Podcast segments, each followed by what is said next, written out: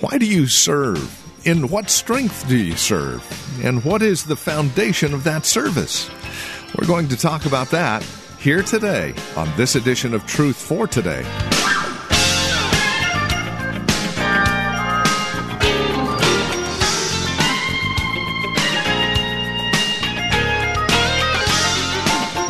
You know, there are many who would serve in the church because they believe it gets them to heaven.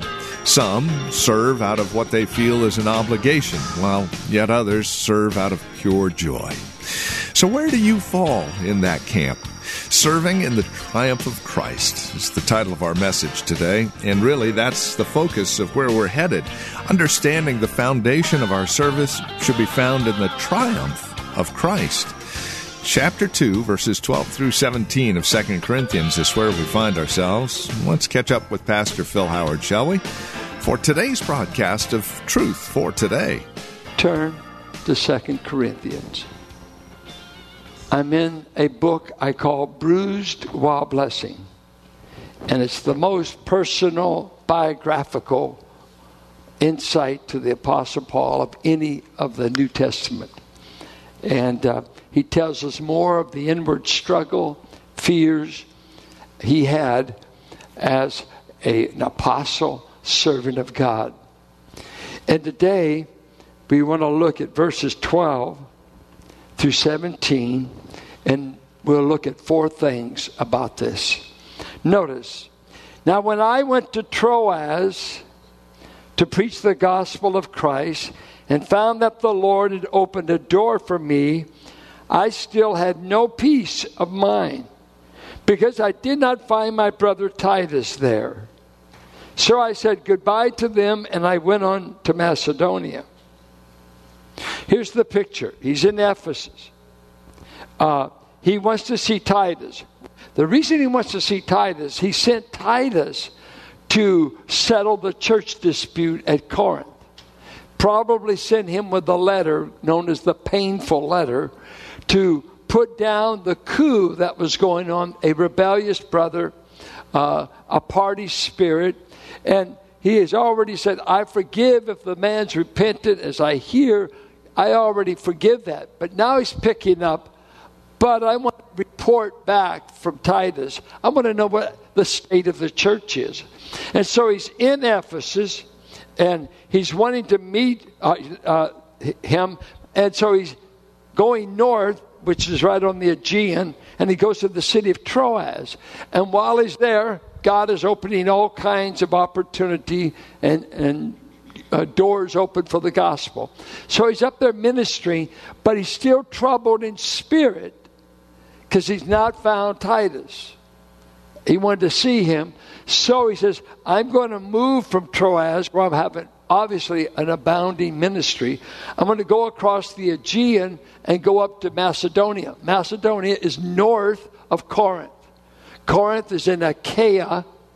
To the north of it is uh, Macedonia, where we got Thessalonica, Berea, uh, Philippi. That's the Macedonian region. And he said, I'm a troubled man. I want to see Titus. I want to know the affairs of the church. I, I'm hoping that the rift has been healed, that things have changed. Now, out of that pit of, uh, oh, disappointment, discouragement perhaps, he picks up for, verse 14. But thanks be to God who always leads us as captives in Christ's triumphal procession and uses us to spread the aroma of the knowledge of Him everywhere. For we are to God the pleasing aroma of Christ among those who are being saved and those who are perishing. To the one, we are the aroma that brings death, to the other, an aroma that brings life. And who is equal or sufficient or even adequate, competent? All these who, who's equal? Who's sufficient for such a task? Unlike so many, we do not peddle the Word of God for profit. On the contrary, in Christ we speak before God with sincerity as those sent from God. Here, Paul begins and excursus, many scholars believe, at 214 that runs all the way through chapter 7, at least through chapter 6, and he begins to speak of the glory of what a new covenant minister can glory in. And he says four things that we want to emphasize today. Number one, I've been captured by a triumphant Christ. Number one, I am a captured person. I become his slave, I become his servant because I've been captured. Two, the rest of my life is devoted to spreading the knowledge of him. I exist to spread the knowledge of Christ. Three, I'm having a double effect on people. Some think my message is sweet, others think that it stinks. They have no use for it. And finally, I struggle with feeling inadequate and incompetent and unable to do the task like it ought to be done. Nevertheless, I'm being employed by Him.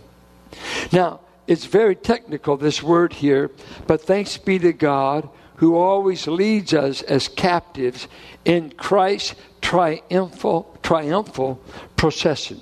Let me give you the background of what a triumphal procession was like.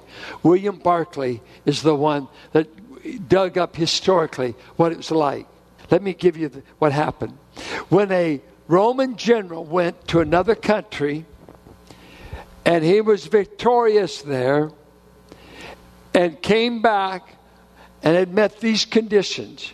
If while he was there, he was actually commanding the battle, he was in charge, he was no armchair general, he was in the battle.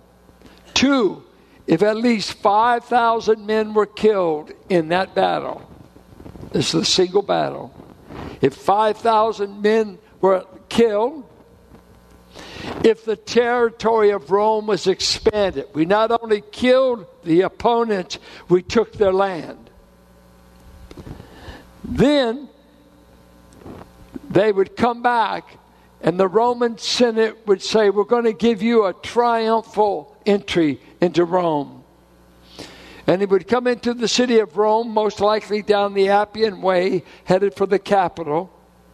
And uh, they would do it this way the first people in the lineup coming down the streets, coming towards the Capitol, was the Roman Senate.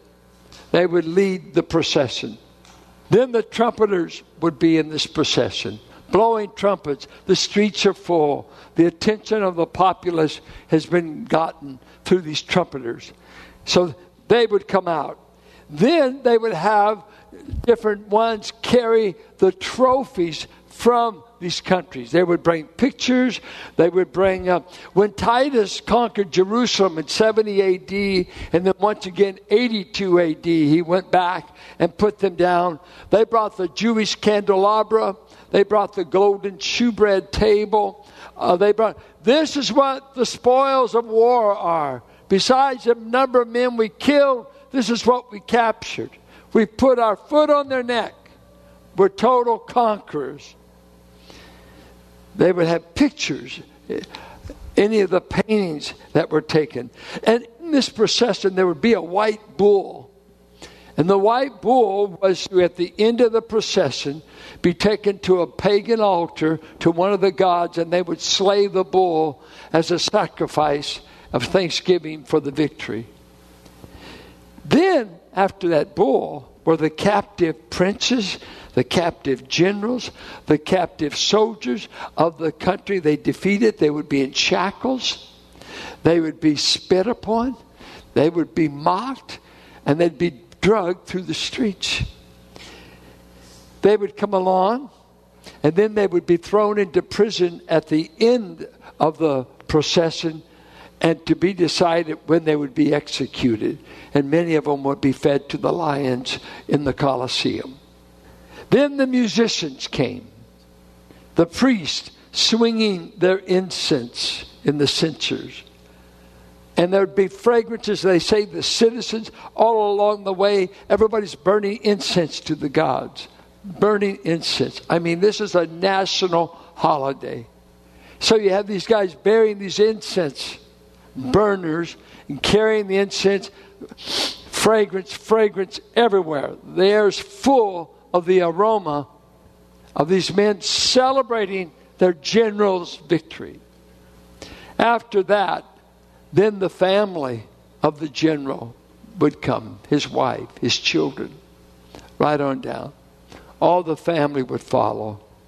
After that, the army that he led that defeated this power, they would march. It would go on for miles, lining this up. So it was not an everyday occasion. Paul said, This is Christ to me. He is the conquering general of all history. And he's marching through time. And there are those that will be in the procession that will perish. There's others of us that are bearing incense to his praise and his glory and sending up an aroma about him. And he says, I am a captured man. I was self willed. I was on my way to kill Christians in Acts 9. I was going to Damascus to kill out this heretical movement. And there I met the triumphant general of all history. And he said, Paul, who do you think you're working against? And I fell on my face as the noon sun was outshined by Christ. I fell down, and there I became a follower, a slave, a captive of the mighty triumphant Christ. You Corinthians, no matter what you say about me, no matter what you do with my message, no matter what you do with the gospel, I am following a victorious Christ he shall have the final say. Matter of fact, Philippians 3 said, at the end of his humiliation and his emptying himself, God said, I'm going to raise you so high from the poverty of Bethlehem, from a criminal's death on a cross. I'm going to raise you so high that everything in heaven, above heaven, and on the earth shall praise you and say, You are Jesus and Lord of Lords. You, you will make all men, Hitler, Haman, every atheist, every opponent, all will bow and say, Jesus is Lord. Jesus is Lord. He is the only triumphant one in all of history. And Paul said, I've been captured by him. I'm in his train. I'm on this victorious march with him.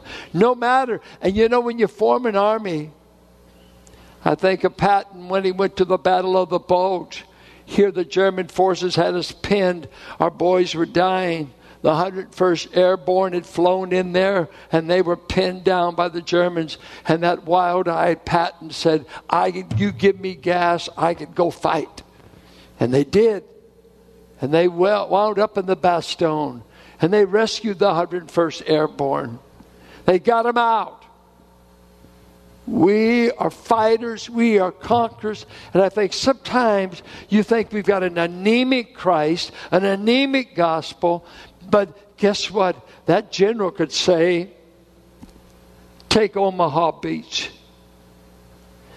But, but, but, but you don't know, Eisenhower, if we take Omaha Beach, we'll lose at least 5,000 men. Do what the commander in chief says. We don't win battles without people being killed. And Paul is saying, some wonder, they try to get the picture. Is Paul saying he's in the march to be executed? Or is he saying he's in the march sharing the triumph? It's probably a little bit of both because he keeps saying, you know what? I know I've been captured. I was told in Acts 9 that I would suffer greatly for the commander in chief, but it does not matter. I am under orders to the general. And if he says suffer in Lystra, get stoned in Derbe, and bleed all over Asia, it doesn't matter. I'm under orders. I'm under the commander. I'm under a general that's triumphing. I ask you, have you ever been captured? So you ultimately will be dealt with by this commander. Right or wrong, because he's going to deal with his enemies. as well as those who bear the incense and give off the aroma of his glory. He will conquer all mankind. All mankind will stand before him. Those that know him will be spared judgment. Those who don't know him will ultimately meet the one they crucified. But he will have the last word. He is a triumphant Christ. From the pit of despair, I didn't find Titus, and I'm troubled and I'm worried, to all of a sudden the heavenly vision. But let me tell you, let me tell you, I am under the authority of a general who marched through Calvary, marched through the graveyard, marched out, and the only other time this word is used of him is Colossians 2:15 when he said, "And as I begin to ascend to the third heaven, Guess who met me on the way? The demonic powers of Satan. They came after me. What did they think they were going to do? And he said, They came at me. I don't know what all they did, but you read the passage in Colossians. And he said, I stripped them off like a garment. How dare you try to keep me from making it back to the throne? Because, see, he's taking back a glorified body back.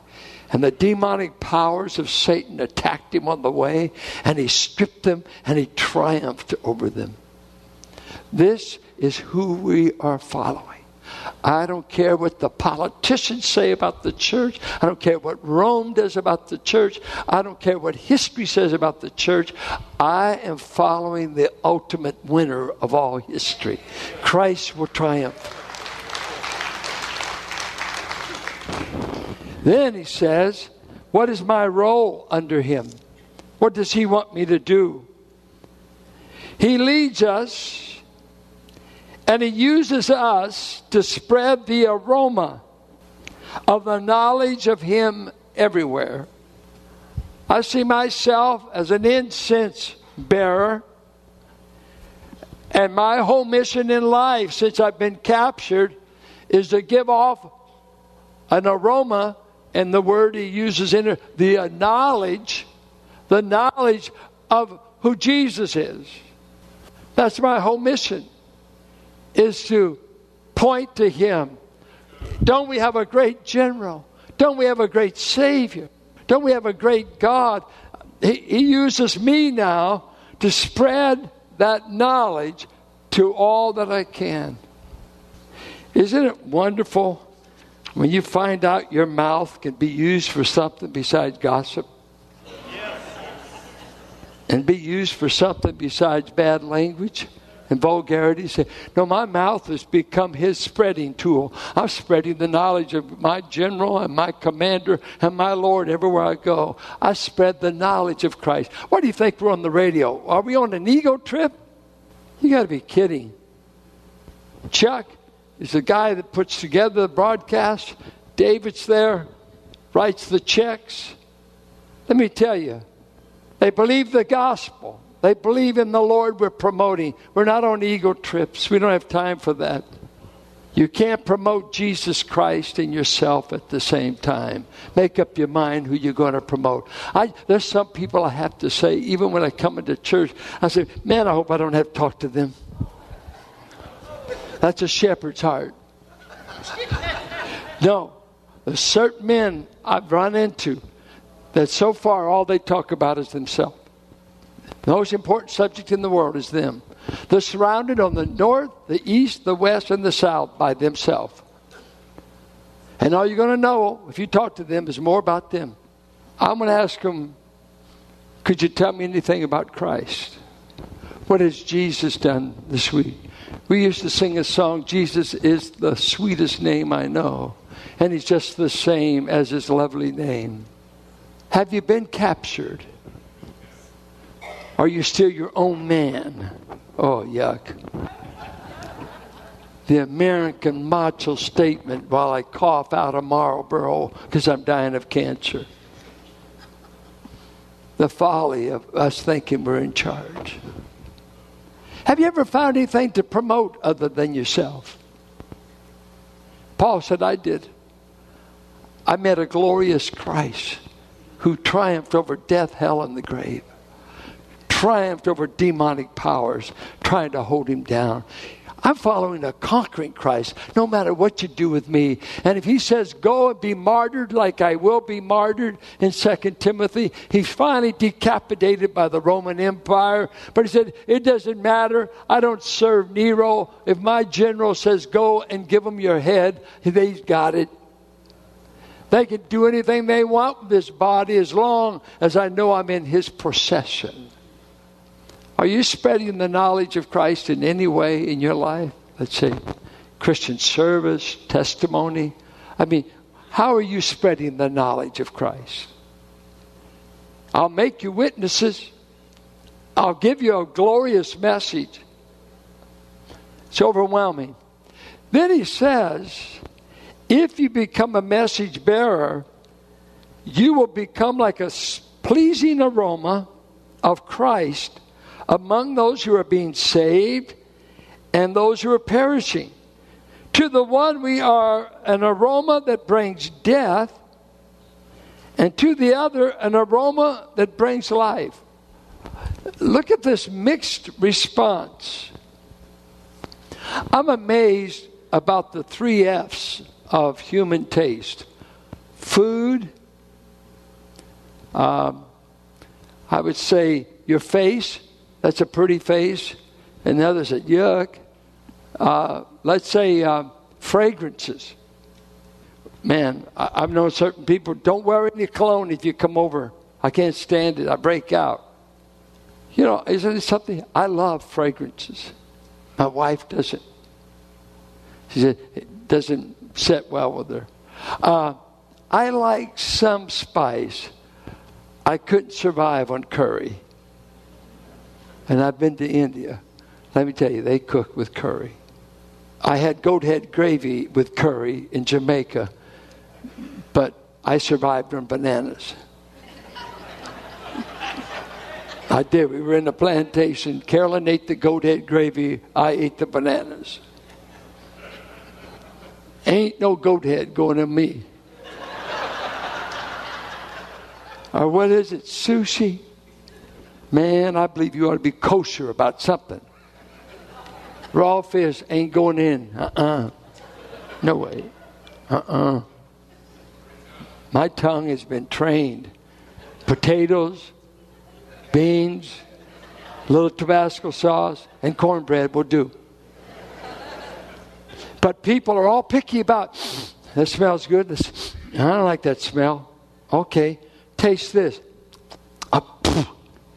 The other person said, Give me seconds. What's going on? Or, she's beautiful. The other guy said, You know, it's like the woman telling the photographer, Do me justice. And he said, What you need is mercy. you know, so, so faces, you, you don't know what a face. You know, I, I, I've, I've seen many people, they'll show their baby, aren't they beautiful? And I, because we're weird about our very taste. And here he says, messengers of the gospel will meet with varied responses from their audience. Some will say, What I heard you proclaim, Paul, it's the sweetest thing I've ever heard that God would give Christ to die for sinners, and that by taking him as my Savior, I get to go to heaven. That is sweet to me. And with that, we come to the end of our time together here on Truth for Today, the ministry of Valley Bible Church here in Hercules with our teacher and pastor, Pastor Phil Howard. As we close out our program today, we would invite you to contact us. Let us know how the broadcast has encouraged you, has ministered to your walk and relationship with Christ. Now, there are a couple of ways that you can contact us. By phone, obviously the easiest, 855 833 9864. Again, simply call 855 833 9864. You can also write to us at 1511 M. Sycamore Avenue, Suite 278, Hercules, California. 94547 is the zip code. Now, the easiest way to get in touch with us would be through our website, truthfortodayradio.org. Now, as you stop by, you'll be able to drop us an email, but then take advantage of the many resource materials we have available. Again, there at truthfortodayradio.org.